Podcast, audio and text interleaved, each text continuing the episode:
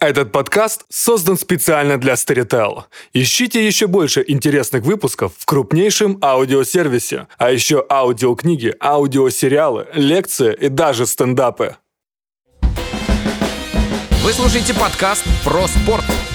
Станислав Гридасов испытывает на прочность мифы и рассказывает подлинные истории нашего спорта.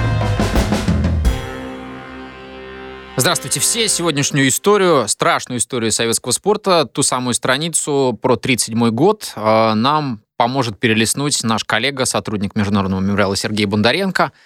И, может быть, вы слышали наш выпуск, посвященный созданию советского профессионального спорта в 1936 году, перехода нашего спорта на профессиональный рельс, создание клубной фактически системы, системы добровольных спортивных обществ и соревнований, по сути дела, по международному образцу.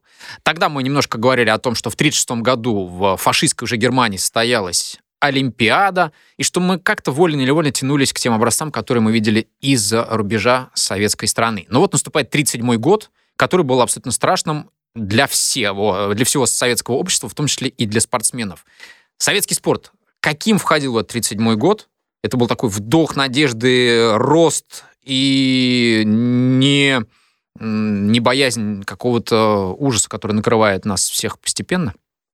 Ну, я так, я, конечно, вот, знаешь, вот чем, чем больше я изучаю, читаю этот период, а я прям вот на, на, ну, совсем не могу считаться специалистом по советской истории, конкретно по этому периоду, так вот дилетантски, да, а, вот что меня резануло, вот лично меня, просто как вот такого свежего читателя, свежими глазами, а, я решил сплошняком а, прочитать советскую прессу этого периода.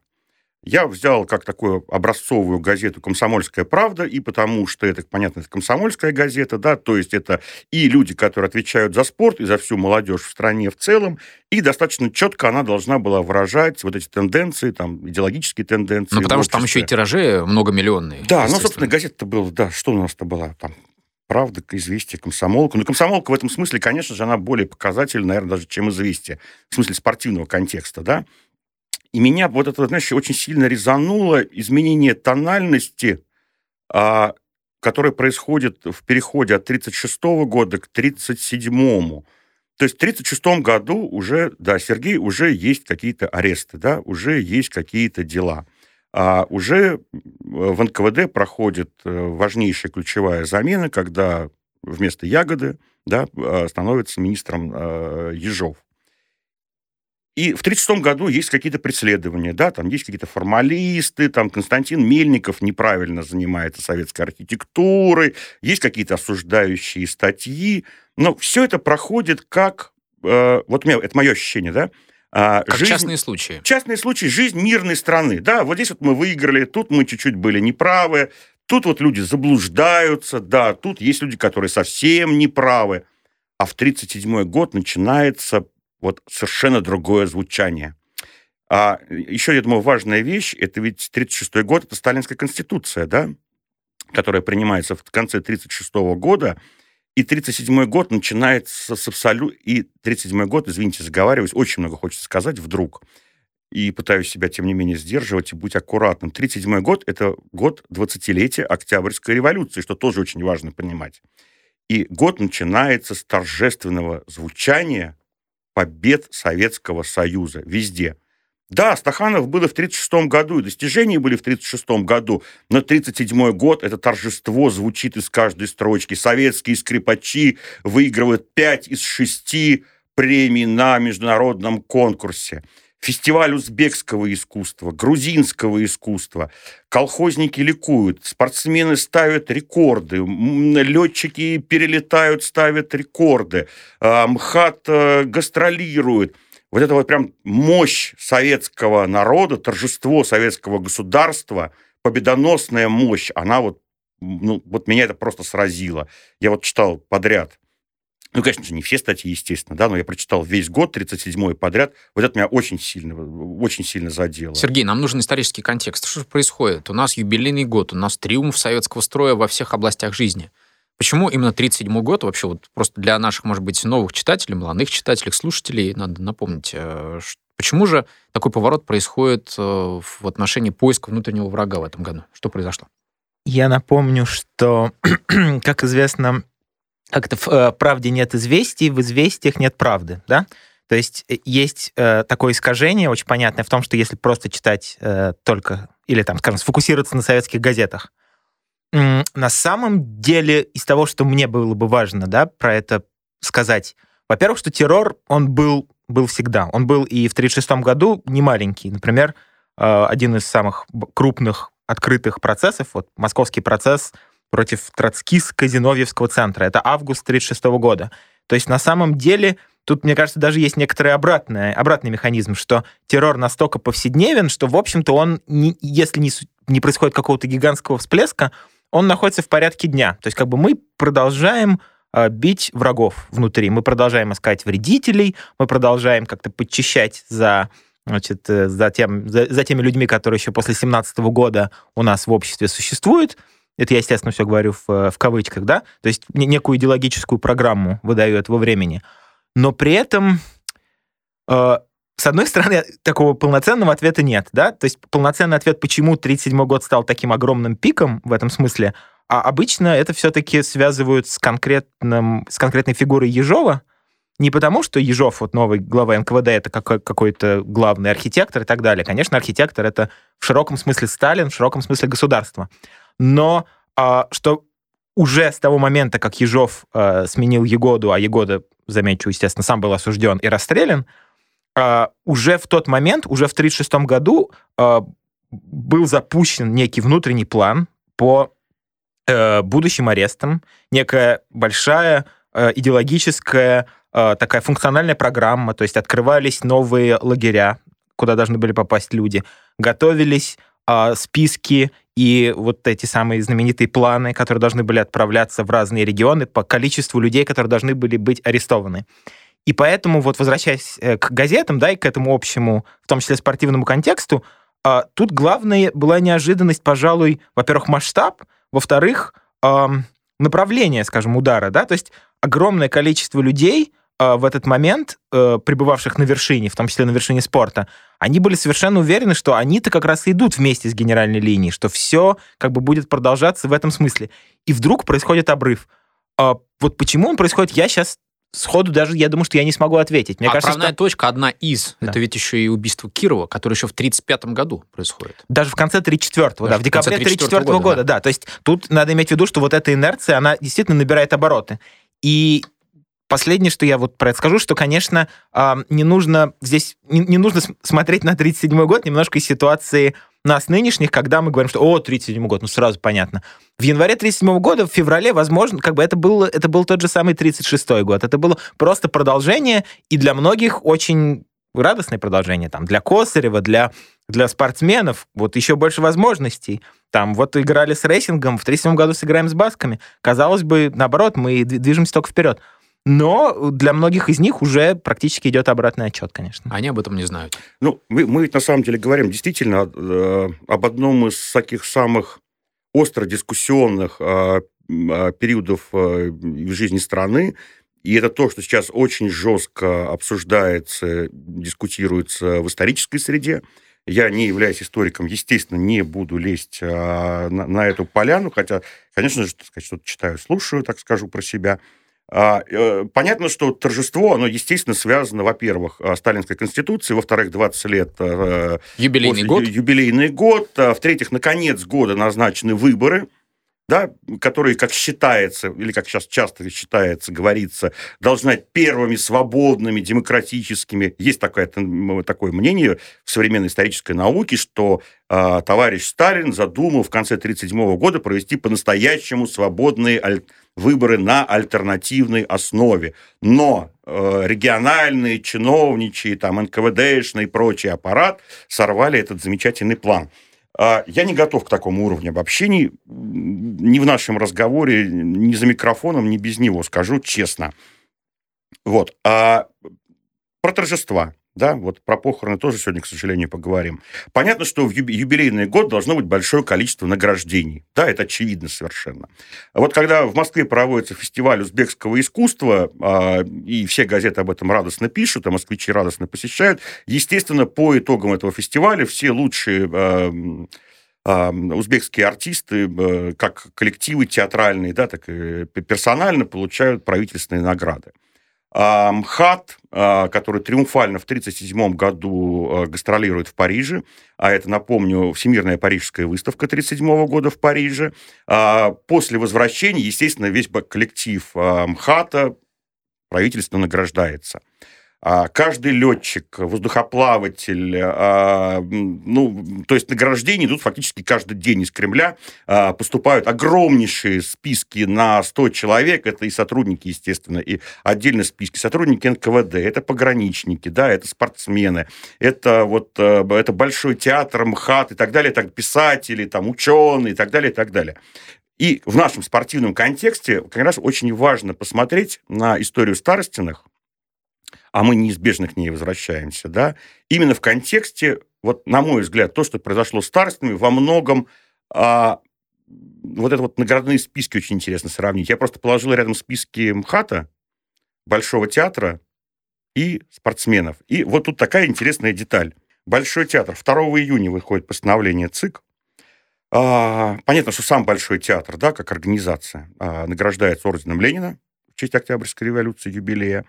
8 а, человек становятся народными артистами Советского Союза, 10 человек получают орден Ленина, 25 человек получают орден Трудового Красного Знамени, ну, то есть второй, да, как бы по ранжиру, и э, знак почета 60 человек. Огромный наградной список, да. А по всем остальным э, театрам примерно то же самое, да, то есть там небольшое количество людей получают, самых заслуженных, там, от 5 до 10 человек получают орден Ленина, чуть больше людей получают трудовое красное знамя, не самый большой список на э, менее престижный орден, знак почета, но, тем не менее, невероятно престижный на тот момент. В спорте орден Ленина получает только один человек. Один из всех, Николай Петрович Старостин. Кроме него, еще раз, два, три, четыре, пять, шесть, семеро получают орден Трудового Красного Знамени, и среди них Александр Старостин. И чуть более широкий список на орден Знак Почета, и среди них Андрей Петрович Старостин. Получается ситуация в спорте, да, что вдруг Николай Петрович Старостин, в отличие от всех артистов МХАТа, где там сразу целая галерея, да, великих актеров, которые заслуженно получают свои награды, там, и так далее, и так далее, большой театр. В спорте вдруг выделяется один человек. Мне кажется, это могло вызвать, конечно же, большую ревность в спортивной среде. В том числе, это не единственная причина, но единственный в спорте орденоносец, а мы готовы сказать, в чем было фактическое выражение, различие между, скажем, орденом Ленина и орденом Трудового Красного Знамени? Больше льгот, Фактически, другой уровень почета совсем. Фактическое выражение абсолютно, абсолютно, как я понимаю, абсолютно стопроцентно символическое. То есть это некое признание статуса, а вообще то, что ужасно важно понимать про советское общество, в том числе того времени, что это на самом деле страшно, э, вот не побоюсь этого слова, стратифицированное, разделенное общество. То есть каждый, каждая возможность каким-то образом выделиться, получить награду, некую привилегию, это то, вокруг чего идет на самом деле самая большая э, борьба э, наверху, я бы так сказал, да, поскольку невозможно быть там экономически, э, политически независимым, но можно занять место как можно выше вот в этой гигантской цепи. И вот этот орден — это твое признание перед всем вот этим познаваемым советским миром, что ты находишься буквально на самой верхушке. Ну, если посмотреть этот список спортивный, да, вот очень внимательно, то он политически выдержан невероятно. То есть там явно есть некое такое разделение, что там должны получить не только спартаковцы, безусловно, да, должны получить там динамовцы, должны получить армейцы, или вот относительно молодое добровольное спортивное общество «Локомотив», созданное только в 1936 году, и э, орден «Знак почета» получает Андреев э, Иван Яковлевич, капитан футбольного клуба «Локомотив», который не являлся звездой, такой полномасштабной звездой советского футбола, не был заслуженным мастером спорта. Рядом с ним действительно легенды, да, там Пека Дементьев, да, там Станислав Леута, Анатолий Акимов. Опять-таки, вот есть клубное некое разделение, да, национальное, безусловно, тоже, да. Среди футболистов есть обязательно грузин, то есть из тбилисского «Динамо» Шаташев Гулидзе, должен быть человек из киевского «Динамо», да. Это Щегодский, это, да. Это, да, это Константин Щегодский, мы его упоминали в нашей предыдущей записи. и один из немногих людей... Один из тех, который играл под видом советского колхозника против испанских моряков. И один из немногих орденоносцев, который будет подвергнут э, репрессиям, Да, про, про него есть невероятная, я сейчас коротко расскажу, новелла как раз про его вот этот орден, который он получил. Потому что Щегодский потом, после всех репрессий, написал книжку. Э, она, к сожалению, есть только на украинском, но я ее в свое время прочитал. Называется «В игре и вне игры». И он описывает такой случай, что как раз летом, по-моему, или осенью 1937 года он был на какой-то базе отдыха, и к нему, значит, э, я не забыл, то ли пришли, в общем, к нему обратилось руководство этого дома отдыха, что вот на вас тут есть такая кляуза написанная, вот вы, вы обязательно должны разобраться с нашим партийным руководством. И он, значит, увидел эту кляузу, в кляузе написано буквально следующее, что вот такой знаменитый наш футболист Щегодский, а почему-то не носит свой орден, который он получил. Что такое? Он что, не уважает э, нашу советскую власть? На что Щегодский сказал, что, пожалуйста, позовите мне того человека, который написал. Ему как-то все-таки, значит, видимо, его уважили, ему показали, и он сказал публично, что дело в том, что я, конечно, орден получил, но мне пока его публично не вручили, поэтому я его носить не могу. Вот. А, а, а так, так, значит, вручат, буду носить. Здесь, как мне кажется, главное то, что ну, какова степень внимания, да, что какой-то там человек в каком-то доме отдыха знает, что у Щегодского есть этот орден и специально смотрит, носит он его или нет. То есть уровень внимания к таким вещам просто колоссальный. Ну, еще просто даже это видно, опять-таки, по прессе. Это не в том смысле, а, что я не понимаю, что такое источниковедение, а в том смысле, что пресса – это один из источников, да, который показывает нам. Если человек уже получил орден, то даже в обычной газетной заметке он пишется как орденоносец Иванов, орденоносец Петров, орденоносец там Старостин и так далее, и так далее. То есть это действительно это вот, это вот о большом э, статусе. И вот это выделение Старостина, оно, конечно, очень показательное, потому что а вот есть еще два человека, минимум два человека в советском спорте, которые ну, обладают, скажем так, не меньшим не, а, авторитетом, причем это люди, чей авторитет уходит еще в дореволюционный спорт, да, во многом. Это два конькобежца, Яков Мельников и Платон Ипполитов. А, Которые тоже могут претендовать на статус э, орденоносца да. ордена Ленина, да? Конечно, безусловно. И этот статус виден потому, что, скажем, когда начинается война в 1941 году, и нужны вот советские такие трибуны, которые призовут советских спортсменов-физкультурников к сопротивлению врагу, то на первых полосах спортивной прессы Николай Петрович Старостин, Яков Мельников, Платон Ипполитов всегда. А когда в 1934 году впервые учредили звание заслуженного мастера спорта, а, то знак, почетный знак номер один получил Яков Мельников, конькобежец, почетный знак номер два получил Платон Иполитов, конькобежец. У старости на Николая был знак номер шесть. То есть это люди вот, ну, очень большого статуса.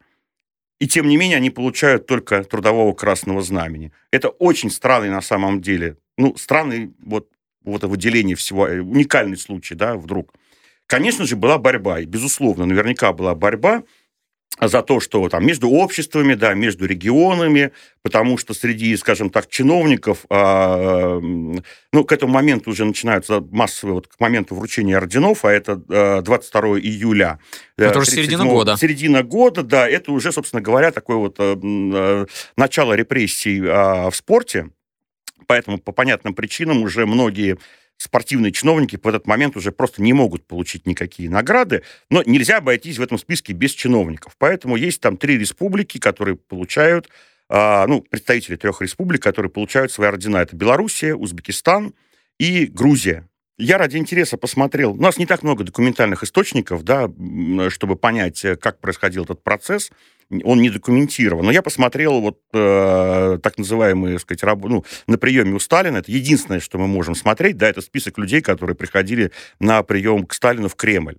И вот 21 э, июля, то есть за день до вручения не, наград, не вручение, точнее, подписание, да, а, понятно, что там все правительство, то есть первые лица государства, то есть там Молотов, да, там Жданов и так далее, Каганович, понятно, что там Ежов, безусловно, да, он вообще в эти дни очень активно посещает товарища Сталина, и среди посетителей Косарев, который проводит первый секретарь ЦК ВЛКСМ, тот самый, который считается покровителем братьев Старостиных, покровителем неформальным лидером всего советского спорта, и еще один секретарь ЦК ВЛКСМ Горшенин. Они достаточно много времени проводят в кабинете у Сталина.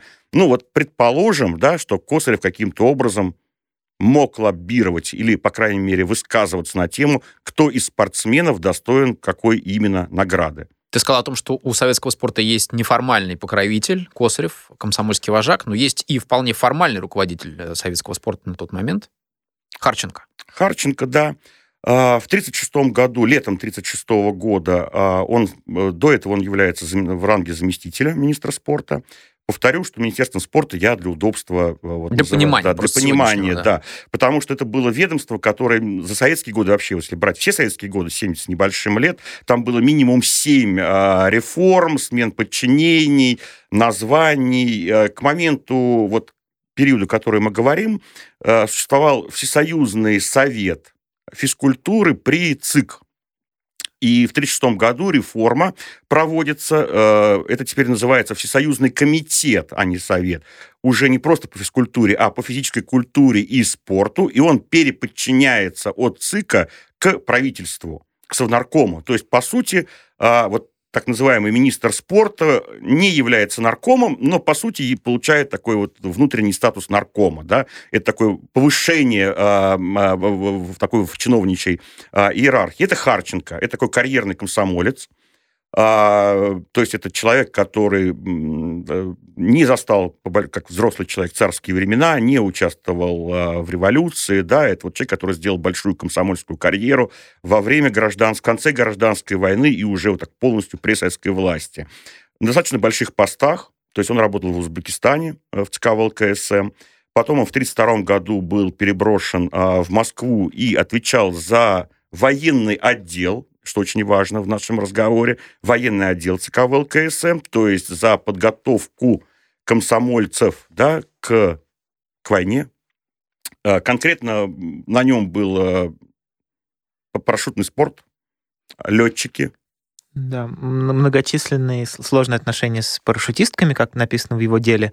Но, так, так, так. Да, но у меня особенно здесь нет замечаний, кроме того, что мне кажется, главное, что важно еще помнить про Харченко и про Косарева, что просто они это очень молодые люди. Им буквально за 30 лет. Ну, Харченко ровно 30, собственно да, говоря. Да, то есть просто, это, да. это, это с одной стороны, большая карьера, с другой стороны, вот то, что Станислав сказал, очень важно, люди без вообще какого-то дореволюционного бэкграунда, это вот и есть такая сталинская золотая молодежь, люди, которые идеальную себе карьеру прям выковали к этому 37 году, то есть дальше как будто бы только вперед. То есть, ну, то есть тогда еще, в принципе, не очень понятно, что категория так называемых старых большевиков, это как раз э, категория риска, да, э, в начинающихся репрессиях. То, да, нет, нет а то... эти ребята еще совершенно точно эти ребята в эту категорию никак нет. не могут Да, попасть. старые большевики это, это проблема, потому что вот опять-таки, как мы говорили, после декабря 1934 года были уже открытые процессы, уже полетели Зиновьев, Каменев, значит, Рыков. Это те, которые стали социал-демократами еще до Октябрьской революции. Да, да, да. То есть это те, про которых обнаружились невероятные вещи постфактум, как будто бы, да. Но это как старые большевики, особенно те, которые как бы по-настоящему старые что-то соображал, соображали, они, конечно, понимают, что они группа риска. И они в тот момент, да, но уж вот эти молодые ребята, они-то абсолютно идейно крепкие, им кажется, что вот они прямо на, на острие бритвы, что у них все отлично сейчас будет. Ну, то есть это верхушка секретарей ЦК ВЛКСМ, э, республиканских, да, лидеров, областных лидеров, да, вот они так вот как генерация такая вот, да, золотая молодежь, это, собственно, тоже э, термин Троцкого, он их называл «золотая молодежь русского термидора». Вот им 30, 31, там некоторым 33, которые постарше. Ну вот жизнь, у ребят жизнь удалась. Да, да ну... вот они расползаются по разным чиновничьим областям в разных видах, в том числе и спорте, захватывают ключевые посты. У них все хорошо к 1937 году, у них жизнь удалась прекрасно. Да, ну и такой к ним штрих, конечно, да, что не нужно их тоже, как сказать, изолировать из всей вот этой системы, а, которая работает, в общем, террористическими методами. То есть, конечно, это люди, которые и уже к тому моменту участвовали, не, там, не будучи там, судьями, конечно, не будучи палачами, но идейно они громили значит, своих предшественников, своих там э, оппонентов и так далее. То есть это политически тоже очень подкованные люди, э, понимающие вообще, что к чему в советском мире в это время. Вот этот вечный, опять-таки, э, не вечный или актуальный спор, а я вот по моим ощущениям споры про 1937 год, они как-то в последний год-полтора стали гораздо ожесточеннее, да, на мой взгляд, вот из того, что я Мне кажется, это, эффект, это вот тот самый эффект, когда антрополог прибывает в какое-то новое место и сразу видит, что вот сейчас тут случится революция, ну, что вот вы стали очень много Слушай, этим ну, заниматься. Это хороший, да, это, да. Это, это, это, это хороший эффект на самом да, деле, да? да? да. Вот, э, вот но, но, новый человек, может, он что-то видит еще по-новому. Конечно. Но ведь был достаточно ожесточенный спор, а, буквально вот совсем недавно, в этом году, а, установили доску, а, последний адрес, одному из секретарей ЦК ВЛКСМ Файнбергу, расстрелянному в 1937 году, как раз один вот из коллег товарищей Харченко, и один из как раз вот та верхушка, которая пошла под нож, ну, не в буквальном смысле. И был очень ожесточенный спор, потому что вот, ну, как бы вот Файнберг жертва, да, этого террора, он погиб. Естественно, как бы дело было сфабриковано. И вот мы с Сергеем э, в архиве ФСБ таки читали некоторые отголоски этого дела перед допросом следователя, который рассказывал о том, как Файнберг себя вел на допросах, как следствие строило, а, сказать, свою сказать, манеру ведения дела, да, но при этом это человек, который вот предыдущее поколение комсомольцев, да, он не нажимал курок, да, он не подписывал э, лично приговоры, но он был среди тех, кто вот предыдущее поколение комсомольцев, а там были комсомольцы, которые своими корнями как раз уходили, э, сказать, в дореволюционный период, да, еще, вот, такие старые комсомольцы. Вот, но лично он за идеологию отвечал в конце концов, за прессу в том числе, за комсомольскую правду. Вот виновен ли он, да? Я не запрыгну в эту крольчью нору, потому что это, Я тоже. Это, это... Бес, это, это абсолютно бесконечные дебаты, но для меня здесь важно, что дебаты вообще должны быть по этому поводу. Мне кажется, важен сам предмет обсуждения, что мы действительно э, а, все время, и говоря в том числе и про спорт, и про вот этих, значит, больших шишек, мы рассуждаем о том, э, каким образом они эту карьеру сделали, где здесь была их ответственность, где это было некоторое, предположим, единственный способ э, выдвинуться в это время. В любом случае, для меня, чем более подробно, чем более въедливо, э, тем просто мы больше понимаем. Давайте действительно в это не прыгать. А ведь э, у нас есть, мне кажется, несколько важных вещей, которые мы должны четко проговорить, потому что я люблю обижать часть наших слушателей, так получается. Не люблю, так получается.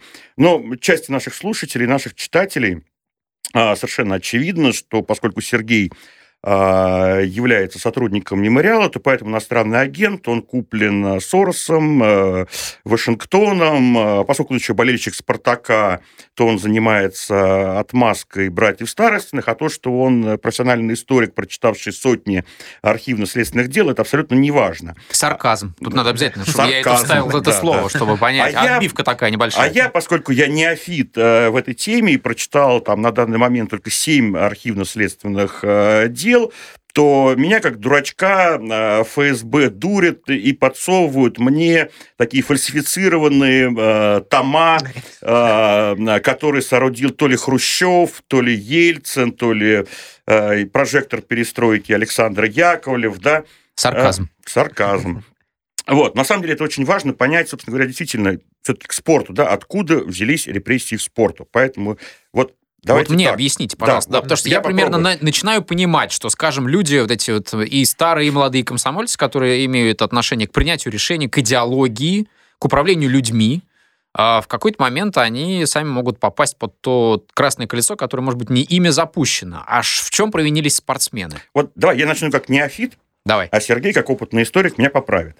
А, спорт к 1937 году находится под непосредственным, а, ну, скажем так, влиянием минимум трех организаций. Первое – это армия, безусловно, поскольку спорт все-таки продолжает спорт готовить физкультура готовить бойцов. страну к войне. Да. Все-таки мы ждем, что схватка с фашистским врагом, она неминуема, все-таки по большому счету. Все это понимают. Да, все это понимают. Поэтому, например, при Институте физкультуры, Институте физкультуры Московском, да, который сейчас Российская государственная академия, создается военный факультет, который готовит конкретно уже вот военных. Красные да? командиры занимаются там физической занимаются культурой. физической культурой. И ректор а, института Фрумин, он одновременно является бригадным комиссаром, одновременно является э, руководителем и этого факультета. То есть есть такая четкая военная линия да, в советской физкультуре.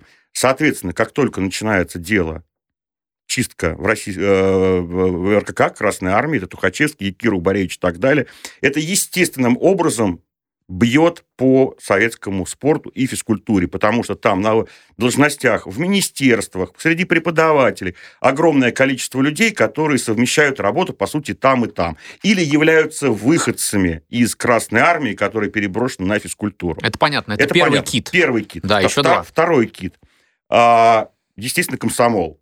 Потому что комсомол как мы говорили, молодежная политика находится, э, спорт, как и молодежная политика, находится под управлением комсомола. Как только начинаются дела, которые затрагивают верхушку ЦК ВЛКСМ, уровень секретарей ЦК ВЛКСМ, секретарей э, республиканских, там, Украины в том числе, да, московский, там, э, горком ВЛКСМ.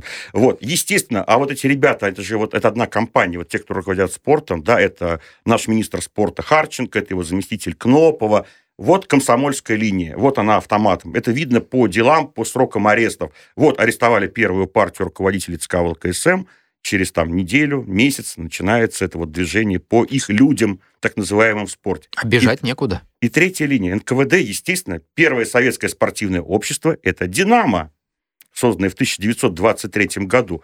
Теснейшее переплетение, безусловно. У Харченко три зама. Один из армии – это Кальпус. Один, условно, по комсомольской линии – это Кнопова. И третий, кадровый сотрудник из «Динамо» – это Лапин. Человек в штатском. Ну, они на самом деле не были в штатским, конечно, ну. говорят, да, все-таки там... Вот, вот, вот, пожалуйста, вот три линии. А все остальное, на мой взгляд, это уже следствие. Правильно ли я сформулировал? Сергей? Я думаю, что это очень точно. Единственное, что всегда, когда а, тут часто бывает не поймешь, в чем причина, в чем следствие. То есть, э, что... А, а, извините за что это, за каламбур, да? А, ш, м, я не столько возражу, сколько прокомментирую, да, что а, когда мы представляем себе какое-нибудь большое дело, вроде, например, дело против военачальников, то очень удобно представить себе логику действия следствия как эм, такую навигацию в огромной социальной сети. То есть они берут какого-то конкретного человека, чем более высокопоставленный этот человек, тем большее количество связей от него идет дальше к э, людям вокруг него. И Э, очень важно понимать, что сама доблесть следователя и сама как бы возможность для него тоже сделать карьеру и продвинуться. И это, свой значок да, получить. И свой значок получить. Это не просто одного человека выхватить, и даже лучше не пять, а лучше сразу 10 и заговор. Всю грибницу как Абсолютно, бы, да? Абсолютно, да. И весь 37-й год, это и на самом деле и 38-й тоже, это такое, это огромный открытый чемпионат по поиску вот этих заговоров. И у следователя тоже свой, как бы, свой уголь, своя свекла, свои рекорды. Вот, и поэтому э, это, это вещь, которая в каком-то смысле сама себя питает. То есть как только ты начинаешь искать врагов в разных областях, которые мы сейчас очень хорошо перечислили, дальше э, это, это пятно расползается абсолютно по всем сторонам. И действительно, потом ты уже перестаешь в каком-то смысле понимать. Я вот видел эти десятки связанных между собой спортивных дел, где причина, где следствие, кого взяли из-за кого. Поскольку следователи при этом не, не особенно в какой-то гениальной координации работают, то есть не надо думать, что они все прямо пишут очень четкую какую-то картину, которую можно собрать. Там очень много внутренних противоречий.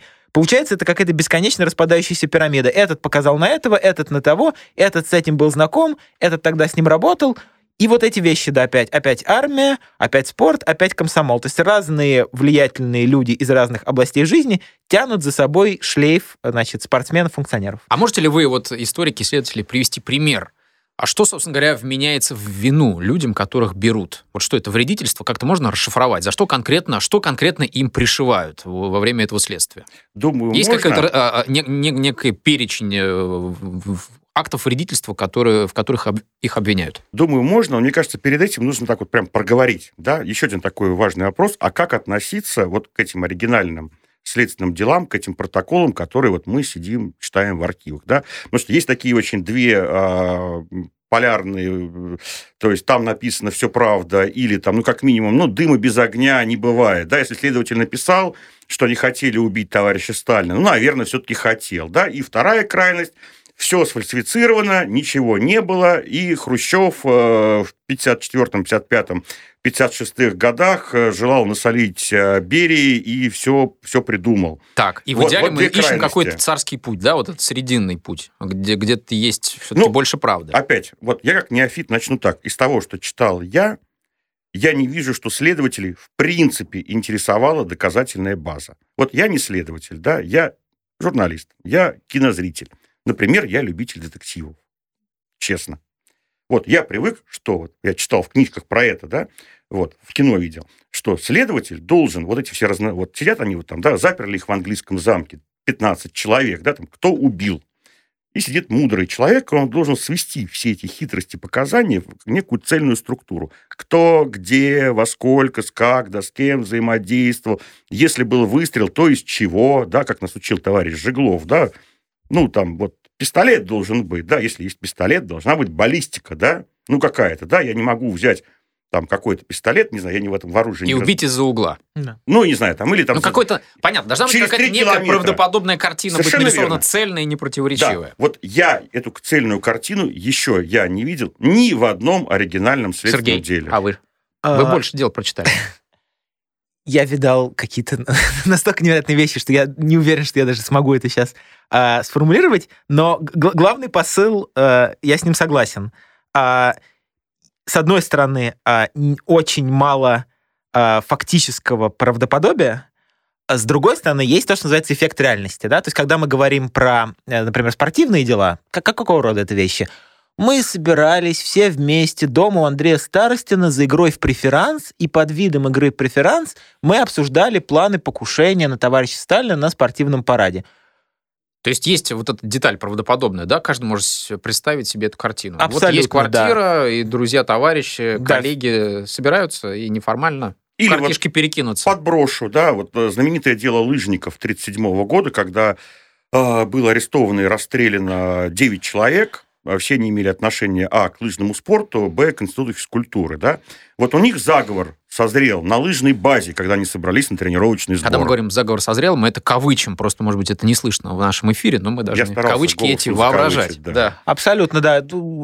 Лыжник Гребенщиков сказал лыжнику Кадрилееву на, на лыжне, когда тот пробегал, это я сейчас практически близко к тексту цитирую, что вот, а у нас ведь есть ружья, знаешь ли ты об этом? И, Это и- практически биатлонисты уже. Да, именно, там уже би- немножко и биатлонная линия развивается, да, то есть эм, есть э, правдоподобие, как бы оно очень странное, то есть это очень правильно Станислав сказал про детективы. Это правдоподобие дешевого детектива.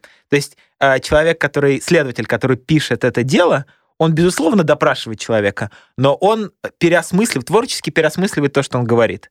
И э, у него в голове, у этих следователей, в общем, некая определенная, некий шаблон, некая картина, которую он пытается нарисовать. И, в общем-то, как вот я уже несколько раз пытался э, объяснить, что следователи сами между собой устраивают некое соревнование. И самых крутых следователей э, не случайно, неформально в сталинской верхушке именовали писателями. И известно, что Сталин даже брал читать некие- некоторые протоколы и хвалил, что вот, здорово написано.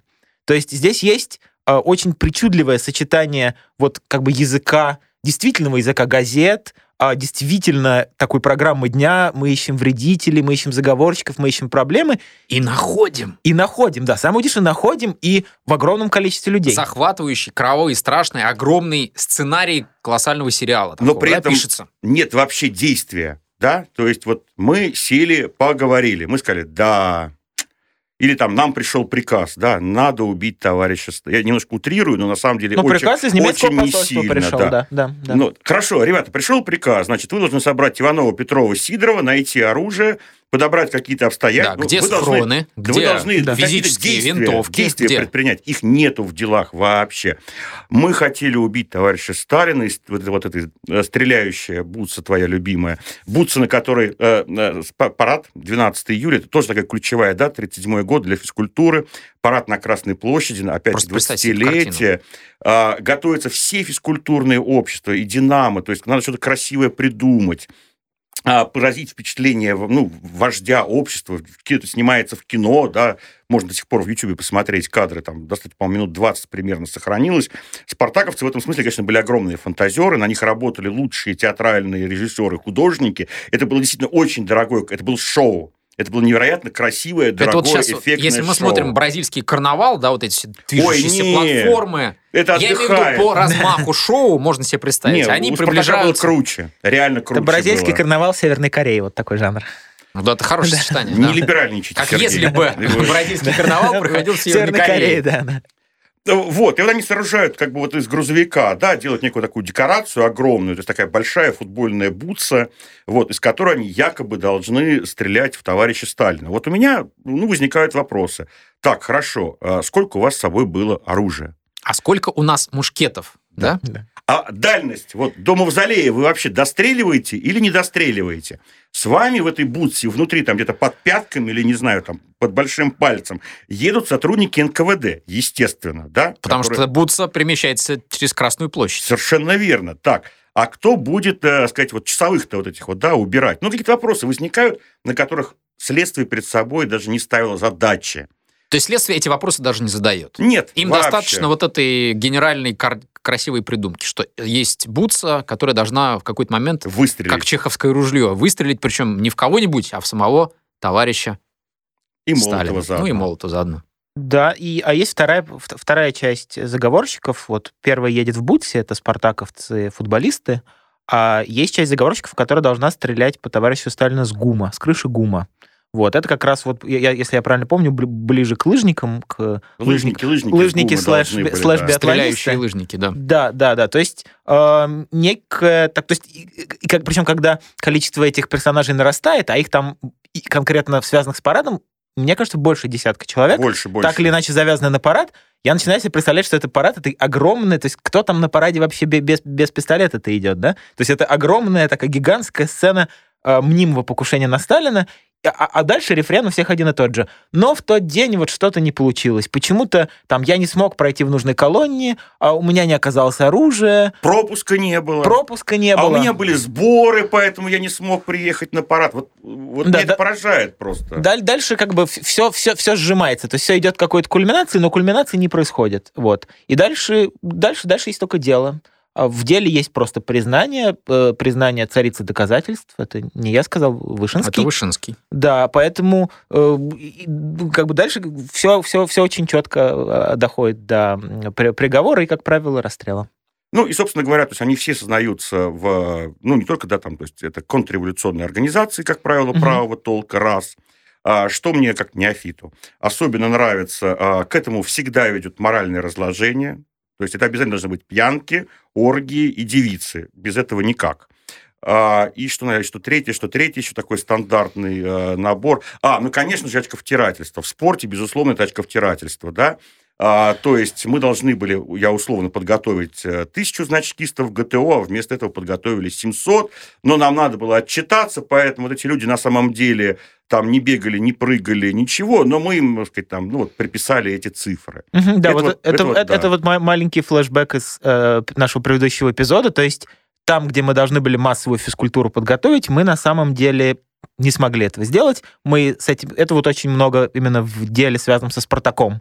То есть Спартак весь про больших атлетов, про там братьев Знаменских, про футбольную команду, а вот там, где нужно было лучше всего прыгать с парашютом или стрелять, там у Спартака проблемы. И люди, функционеры более-менее высокого положения, погоревшие, они часто в этом смысле горят именно на этом, да, на том, что вот тут-то у вас, значит, полный провал. Ну, я тут немножко поправлю, Сергей. С этим проблемы со значкистами ГТО. Э, Проблемы не только у «Спартака». Э, Они проблемы абсолютно у всех. Э, Я читал такие внутренние правительственные ревизии разных спортивных добровольных обществ, которые были проведены в, 30 проведены в 1937 году, за исключением, э, понятно, «Динамо» и, понятно, э, ар- армии. Понятно почему, потому что... У ну, них свои бы, ведомства там. свои ведомства и архивы немножечко другие. Да, вот, вот профсоюзные, да, вот я смог прочитать, схема абсолютно одинаковая. Что у «Спартака», что у пищевиков, что у «Локомотива». То есть очковтирательство, непомерные траты на так называемое рекордсменство, насаждение буржуазных традиций э, в советский спорт. Ну, меняются только масштабы. У «Спартака» было тупо больше денег, чем у всех остальных добровольных профсоюзных обществ в десятки раз. Они были богаче, они были знаменитее. Николай Петрович Старостин, еще раз, да, вот самый единственный Ленин, э, орденоносец э, с орденом Лениным, они были больше на виду, чем все остальные. И я думаю, я предполагаю, именно это и спасло лично Старостином жизни в 1937 году, потому что как неприятные личности, как главари, как э, ну, там, с разными плохими словами, они встречаются практически в любом физкультурном деле 1937 года. Мы знаем о том, что Николай Петрович и его братьев э, все-таки арестуют. Это произойдет позже, в 1942 году. Я думаю, что мы И просто этому посвятим отдельный совершенно выпуск, потому что это отдельная, замкнутая, очень интересная тема. Ой, А я хотел спросить вас, есть ли какое-то представление более-менее э, фактурное о количестве и, ну, скажем так, качестве этих репрессий, которые относились к спорту? То есть кто из э, деятелей спорта конкретно пострадал, каким именно образом, и насколько можем мы оценить масштабы? Сколько людей были э, затронуты этими репрессиями? Ну вот спрошу предельно конкретно. Сегодня всплывали в нашем разговоре имена руководителей советского спорта, комсомольский вожак Косарев, вожак а, нашего советского спорта Харченко. Вот конкретно, меня как слушателя, не знающего ничего об их судьбах, интересует. Они выжили или нет? Что с ними произошло? Из тех, про кого мы что-то знаем, не выжил практически никто. Ну, Я не считал в процентах, но это больше 90 точно. Тут в чем сложность? Понимаешь, мы говорили, что нет такой профессии в Советском Союзе спортсмен. Поэтому ни в делах, да, там, ни в каких-то вот обобщенных списках, да, нельзя провести какую-то такую вот селекцию, да, там, выделить спортсменов или люди, имеющие отношение к спорту, как некую специальную графу. Поэтому говорить, сколько конкретно было вот таких людей, я не знаю. Ну, Я можно могу- говорить об известных людях, Я да, вот- которые вот- так или вот да. иначе были известны, Я- как именно деятели спорта. чуть-чуть копнул только Москву по понятным причинам, да, Институт физкультуры а, расстрелян на 1937-38 года около 30 человек. А, От а, ректор, а, бывший ректор, замректора, э, 3-4 руководители кафедры, а, преподавательский состав, переводчики с иностранных а, языков. Понятно, почему переводчики, потому что они переводят иностранную литературу, методическую, спортивную. Тоже, кстати, видно в делах. То есть там преподает человек дзюдо. Один из основоп- основоположников дзюдо в Советском Союзе. Ну, естественно, у него есть какая-то литература из Японии. Ну, просто по определению, да. Вот ее кто-то переводит. Вот и тот тренер по дзюдо, и тот, кто ему переводил, они идут, собственно говоря, потом под высшую меру наказания. И дальше вплоть до повара. Ну, как бы повар, строго говоря, ну, не имеет отношения, да, он не спортсмен. Он крестьянин из Ярославской а, губернии. Попал Пошел под раздачу. по другой статье, потому что он был э, как сектант, ну, то есть он, по сути, ну, верующий, да, там, человек. Но понятно, что вот это все равно, это как бы это одно дело, по большому счету, да, одна цепочка, вот и его захватило. Министерство спорта, министр спорта Харченко. Харченко, до него а, министрами спорта были не комсомольцы, а партийные деятели. Это Манцев расстрелян, а, Антипов расстрелян, Михайлов расстрелян. А, После того, как арестовали Харченко, министром спорта стал Зеликов, тоже комсомолец, расстрелян в 1939-м. А, Руководители отделов в Министерстве спорта, ну, то есть там иностранный отдел, там военный отдел и так далее. А, три заместителя. А, Кнопова 10 лет лагерей. Два заместителя Лапина, Динамо, Кальпус от Красной Армии расстреляны. А, Руководители отделов иностранные и так далее, где-то 6-7 человек. Из того, что я только... Опять-таки, понимаешь, нет даже имен отчеств. Как искать? Вот, да, вот, вот ты смотришь, нету там, у тебя нету там телефонной базы, чтобы посмотреть список, потом какой-то другой базы, э, с которой ну, можно свериться. Да, а внутри, тяжелая работа да, на вну- самом внутри деле. 37-38 года мы как бы оперируем в границах э, около чуть больше 700 тысяч только расстрелянных. То есть это так по всей стране. Это так много, что, конечно, просто по фамилии человека найти, найти сложно. Особенно, если это фамилия Иванов, Михайлов, Абсолютно, да. Практически Титов, да, вот это Да. очень сложно. Ну, кстати, опять-таки, про цифру, да, можно сказать, что на самом деле вот про эти 700 тысяч расстрелянных, да, опять-таки, якобы вот есть какие-то споры, да, вот там кто-то там эту цифру то ли придумал. На самом деле в исторической науке, строго говоря, вне зависимости от политических взглядов человека, который этим занимается, таких споров давным-давно уже нету, да. Эта цифра она признана как мемориалом, так и историками условно-советского направления. Тут споров на самом деле нет никаких, хотя и все признают, что цифра условная, потому что полного доступа, опять-таки, чтобы вот зайти в архивы во все, по всей стране, каталогизировать, да, каким-то образом, расписать по социальному происхождению, должностям, эта работа, в принципе, не сделана. А со спортсменами вот мы только с Сергеем более или менее как-то вот да, вот вдвоем тут сидим вот, да, вдвоем и, сидим и колупаемся, пытаемся. да. И только Москва, потому что Ленинград отдельный пласт, да, Украина, естественно, отдельный пласт. Мы говорили про орденоносцев 1937 года, вот там э, техникум физкультуры белорусский в Минске, э, как организация получила орден за достижения перед советской физкультурой. А, соответственно, э, руководители регионального спорта белорусского и руководитель техникума получили ордена лично, да. Вот. Ну, так вот, один из этих двух людей был в том же 1937 году, через несколько месяцев арестован, потом расстрелян. А на второго, который руководитель техникум, я данных просто не смог найти никаких. На сайте... Пропал без вести в мирное время. Да не пропал. Просто ну, даже на сайте элементарно вот этого самого института физкультуры ну, просто нет, по понятным причинам, нет никаких данных. Если мы заходим на сайт Московского института физкультуры, там, по крайней мере, есть попытка систематизировать, да, каким-то образом описать э, вот преподавателей, вот они были арестованы, эти расстреляны, жены пошли, как правило, которые были, опять-таки, физкультурницами, спортсменками, либо студентками, либо преподавательницами того же института физкультуры, пошли как э, члены семьи изменника Родины на 5, 8, кто-то на 10 лет лагерей. Ну вот, пожалуйста, инфискульт, вот, вот 30 человек минимум. Но вообще, по ощущениям, простите, я вот так прям по-журналистски, тупо, грубо скажу, вот, вот, вот ну, пускай это даже было 100 человек на Москву, ну, вот пускай, да, вот вроде бы, ну, ерунда. 100 человек за год расстреляли, какая фигня, да, на фоне вот всего. Сарказм. Наверное. Так. Извини, Надеюсь, что сбил тебя с мысли. Да нет, эта мысль-то уже такая прокатанная, хотя не произнесенная еще вслух до, до, этого, до этой секунды. Вот давайте представим, вот мы вот сидим, спортсмены, да, там из спортивного мира, нас слушают люди, которые более-менее знают фамилии, давайте представим. Вот пострадала вся военная линия физкультуры. В нашем контексте представим а, у нас сейчас хоккей, да, вот у нас все правительство, все чиновничество, большой бизнес играет в хоккей. Вот представьте из тех людей, которые... Ой, а стоит ли сейчас говорить? Да. ты сейчас ты начинаешь говорить, Снислав. Ну, в общем, вы поняли. Все, давай вот на этом просто, да. Вот представьте руководство, не знаю, там, спортивные комментаторы, которых вы знаете. Ну, предположим, вот 3-4... Роман Трушечкин. Роман Трушечкин. Роман Трушечкин. 3-4 человека. Вроде, ну, ерунда. Трушечкина расстреляли, Уткина, Анну Дмитриеву, да, вот, вот там кого-то, я не знаю, Черданцева на 10 лет посадили, Андронова на 8. Ну вот, остальные нет, остальные продолжают развивать э, спортивное телевидение в России. На самом деле масштаб, на самом деле, страшный, конечно, потому что это, это реально вот, ну, это вот вся верхушка. Да, ну и потом вот когда, тоже когда пытаешься об этом рассказать, то хочется инстинктивно выхватить кого-то известного, да, чтобы зацепиться за него. Но тут ведь обратная проблема, что это же молодые все в основном люди, и большинство из них просто не успело э, по-настоящему прославиться. Ну, мне, например, вот часто в голову приходит вот Василий Стеблев. Это был человек, который был тренером братьев Знаменских. То есть это человек, который подготовил, вероятно, самых, до сих пор самых известных за всю советскую историю легкоатлетов.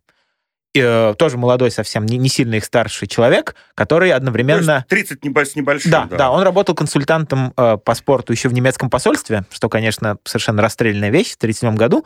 Вот, у него нашли при обыске иностр... журналы на немецком языке, журналы «Легкая атлетика». И все, значит, сплелось воедино. То есть он э, член э, нек, некого фашистского заговора, у него журнал на немецком языке. Шпион. Шпион. Вот. И, и как раз вот куча замечательных романтических подробностей, вроде того, что я получал шифровки из немецкого посольства, читал их, значит, старостину, сжигал их потом спичкой у него на глазах. Все вот эти вот, э, значит, кровавые красивые детали тоже расстрелян. Несколько его учеников Э, один арестован, э, второй расстрелян. Вот такими как бы гроздьями, да, люди, люди исчезают, и целые направления какие-то спортивные пострадали довольно сильно. Ну вот продолжая тоже, вот это характернейший пример, очень интересный, да, а, до 1933 года а, то, что он а, преподавал физкультуру, гимнастику в немецком посольстве, ну, никак не являлось никаким преступлением. Тем более, что это было открыто, это было всем очевидно, да, это он никак не прятался. Э, то, что мы говорили, наши спортсмены очень остро нуждались в современном западном опыте, в том числе и в переводной литературе. Методической. Методической. До 1937 года не являлось преступлением. А в Институте физкультуры учатся огромное количество и преподают иностранцев, в том числе немцы, которые бежали в 30... Социал-демократы немецкие, которые в 1933 году бежали бегут, от Гитлера. От Гитлера бегут в Советский Союз, и они в 1937 становятся шпионами, врагами, а также их дети. Бюрен, да, вот, например, один преподаватель, второй сын. Вот классическая история. И еще тут очень большая тема, да, а, лыжники людского, да, вот те же вот учи, э, например, вот по тому же Спартаковскому делу три брата, да, Анатолий, э, Виктор, простите, забыл имя третьего. Я тоже не А в следственных делах, когда перечисляют эту группу спортсменов, э, фашистов, э, заговорщиков, э, вот под эти так обвиняемые пока не очень понимают, кого из братьев или не знают. Один называет Анатолия, другой называет Виктора, да? То есть они вот разные братья фигурируют в качестве членов этой самой единой фашистской группировки. Следователи не волнует, кто из трех братьев якобы или на самом деле, или как-то участвовал в этой группировке. Из трех братьев выбирается один, Анатолий. Он идет под расстрельную статью, высшая мера наказания. Двое остальных остаются героями советского спорта, тренерами, преподавателями, авторами учебников по лыжному спорту и так далее. И да, продолжая Сергея, мы эти фамилии, как правило, не знаем. Иногда мы знаем э, фамилию их родственников. Например, ну вот все знают Аркадий Иван Чернышов, заслуженный мастер спорта Советского Союза по футболу, по хоккею с мячом, хоккею с шайбой, за заслуги по трем видам спорта. Потом заслуженный тренер СССР по хоккею. Вот его старший брат Петр Иванович расстрелян в 1937 году. Он был преподавателем инфискульта, опять-таки а, был достаточно близок к подготовке э, красных командиров из Красной Армии. Сестра их старшая была замужем за тем самым Гребенщиковым, да. Гребенщиков расстрелян, она ушла э, в лагеря. А, Зигмунд, известный советский спортсмен, теннисист, футболист, хоккеист с мячом, спартаковец, ученик Анри Каше, партнер Николая Николаевича Озерова, очень известный спортсмен после войны, погиб 1950 году вместе с командой ВВС, которая разбилась в авиакатастрофе, а его отец, основоположник, один из основоположников советской физкультуры, который Ленина знал, которого по легенде мы говорили, как-то рассказывали про это, сам Ленин чуть ли не на вокзале не остановил и сказал, не, или посланец не, уезжай. не, не уезжай, ты нам нужен, чтобы вот развить, родить советскую физкультуру. Он стал одним из первых ректоров, одним из создателей Института физкультуры. Вот он расстрелян, а его сын в этот момент занимается в школе Анри Каше, потихонечку становится хорошим профессиональным теннисистом, потом хоккеистом, спартаковцем. Вот, вот все, вот, вот все рядом, да. В качестве финала предлагаем вам вопрос, к которому, возможно, вы и не готовились, поэтому, может быть, даже не сможете ответить. Но, тем не менее, это послужит интересом и, может быть, даже мостиком к какому-то другому выпуску нашего подкаста. Вот мы часто говорим о том, и тоже фактически установленный всеми факт, что репрессии в отношении э, командования рабоче-крестьянской Красной Армии сказалось на боеспособности э, Красной Армии в начале Великой Отечественной войны. Да, это фактически установленный факт. Ну вот выкосили всю верхушку, офицерство и прочее, прочее, прочее. И это сказалось на боеспособности. Можно ли подобные вещи говорить о верхушке советского спорта. Вот когда он начал восстанавливаться, скажем, в послевоенные уже годы, или еще в довоенные годы, возможно, насколько те репрессии, которые коснулись в 1937 году советского спорта, сказались на его ну, спортивной боеспособности. Можно ли как-то это оценить? Или те вот, кто как раз выжил, те и... Ну, один берется, другой оставляется, скажем, да, братья Чернышовы. Один был расстрелян, но второй дал богатые плоды как тренер. Вот в этом смысле. Неожиданный вопрос, действительно. Ну, да. естественно. Я, я... Э, у меня, как это, две, две версии, обе, э, в обе, в, обе, обе неправильные, да, именно, в обеих я не уверен. А первый ответ может быть простой, да, что, что нет, просто потому что слишком большой временной был период потом, да, все-таки война забрала столько времени, что просто другое поколение спортсменов пришло сразу. Да, на... кстати, извини, перебью, Сергей. Да, Замечу, да. что у нас есть выпуск, э, который как раз посвящен спортсменам, которые пошли воевать. Целых Или не пошли выпуска. воевать. Да, два у нас выпуска. есть выпуски, обязательно их найдите. Так? Да, но с другой стороны, я бы сказал, что тут есть более, более важная вещь, да, что а, более концептуальная, что, собственно, опять-таки, репрессии в 1937-1938 году не начались, и они в 1938 году не закончились. А в, в реальности под эм, давлением, под прессом идеологическим э, спорт находился под особенно мощным. В общем, до смерти Сталина, да? И э, спортивная ситуация 40-х, я про нее знаю гораздо меньше, начала 50-х годов, тоже довольно сильно была, а в, какой, в какие-то периоды просто сравнимо по интенсивности, была завязана на ту же самую очень сложную, очень агрессивную внутреннюю, внешнюю политику, вот, э, которая, конечно, на спорт повлияла. Там чего стоит одна вот эта знаменитая история, да, расформирование команды а, значит, ЦДК в 52 году, когда после не, первой неудачи э, футболистов на Олимпиаде. Вот. Ну, конечно, я, как бы, как известно, пристрастен, и то, что не было... Да, пристаростен. То, что не было старостиных, совершенно очевидно оказало большое влияние на «Спартак» 40-х годов. Э, команда просто, просто видимо, скатилась и, э, значит, была в какой-то момент, ну, не то чтобы на грани вылета, но совершенно исчезла там с первых-вторых мест на несколько лет. То есть э, я бы сказал, что точно некие традиции были, если не утрачены, то, по крайней мере, оборваны. И э, мне кажется, что не случайно многие очень спортивные успехи потом, это все-таки некоторая дистанция, это поздних, это серединный поздний Хрущев, то есть понадобилось еще несколько лет, еще полтора-два поколения, чтобы э, вернуться к, како, к какому-то более, не знаю, более открытому, более профессиональному спорту. Я, по крайней мере, так это понимаю. Ну, поскольку как раз вот я достаточно много э, занимался историей советского послевоенного спорта, да, вот период как раз после войны, 45 -го года там, до начала 60-х, и очень много как раз отсмотрел э, документов архивных Министерства спорта там, по разным федерациям. Здесь мне как раз проще это сказать. По сути, то, в чем а, вот э, на, на, в рекордсменстве, да, вот насаж... то, что с одной стороны ставилось как задача, да, то есть ставить рекорды, мировые рекорды, бить фашистских спортсменов, и тут же становилось позорным рекордсменством, погоней за рекордами и э, обвинением, да, э, все стало это нормой в 1945 году.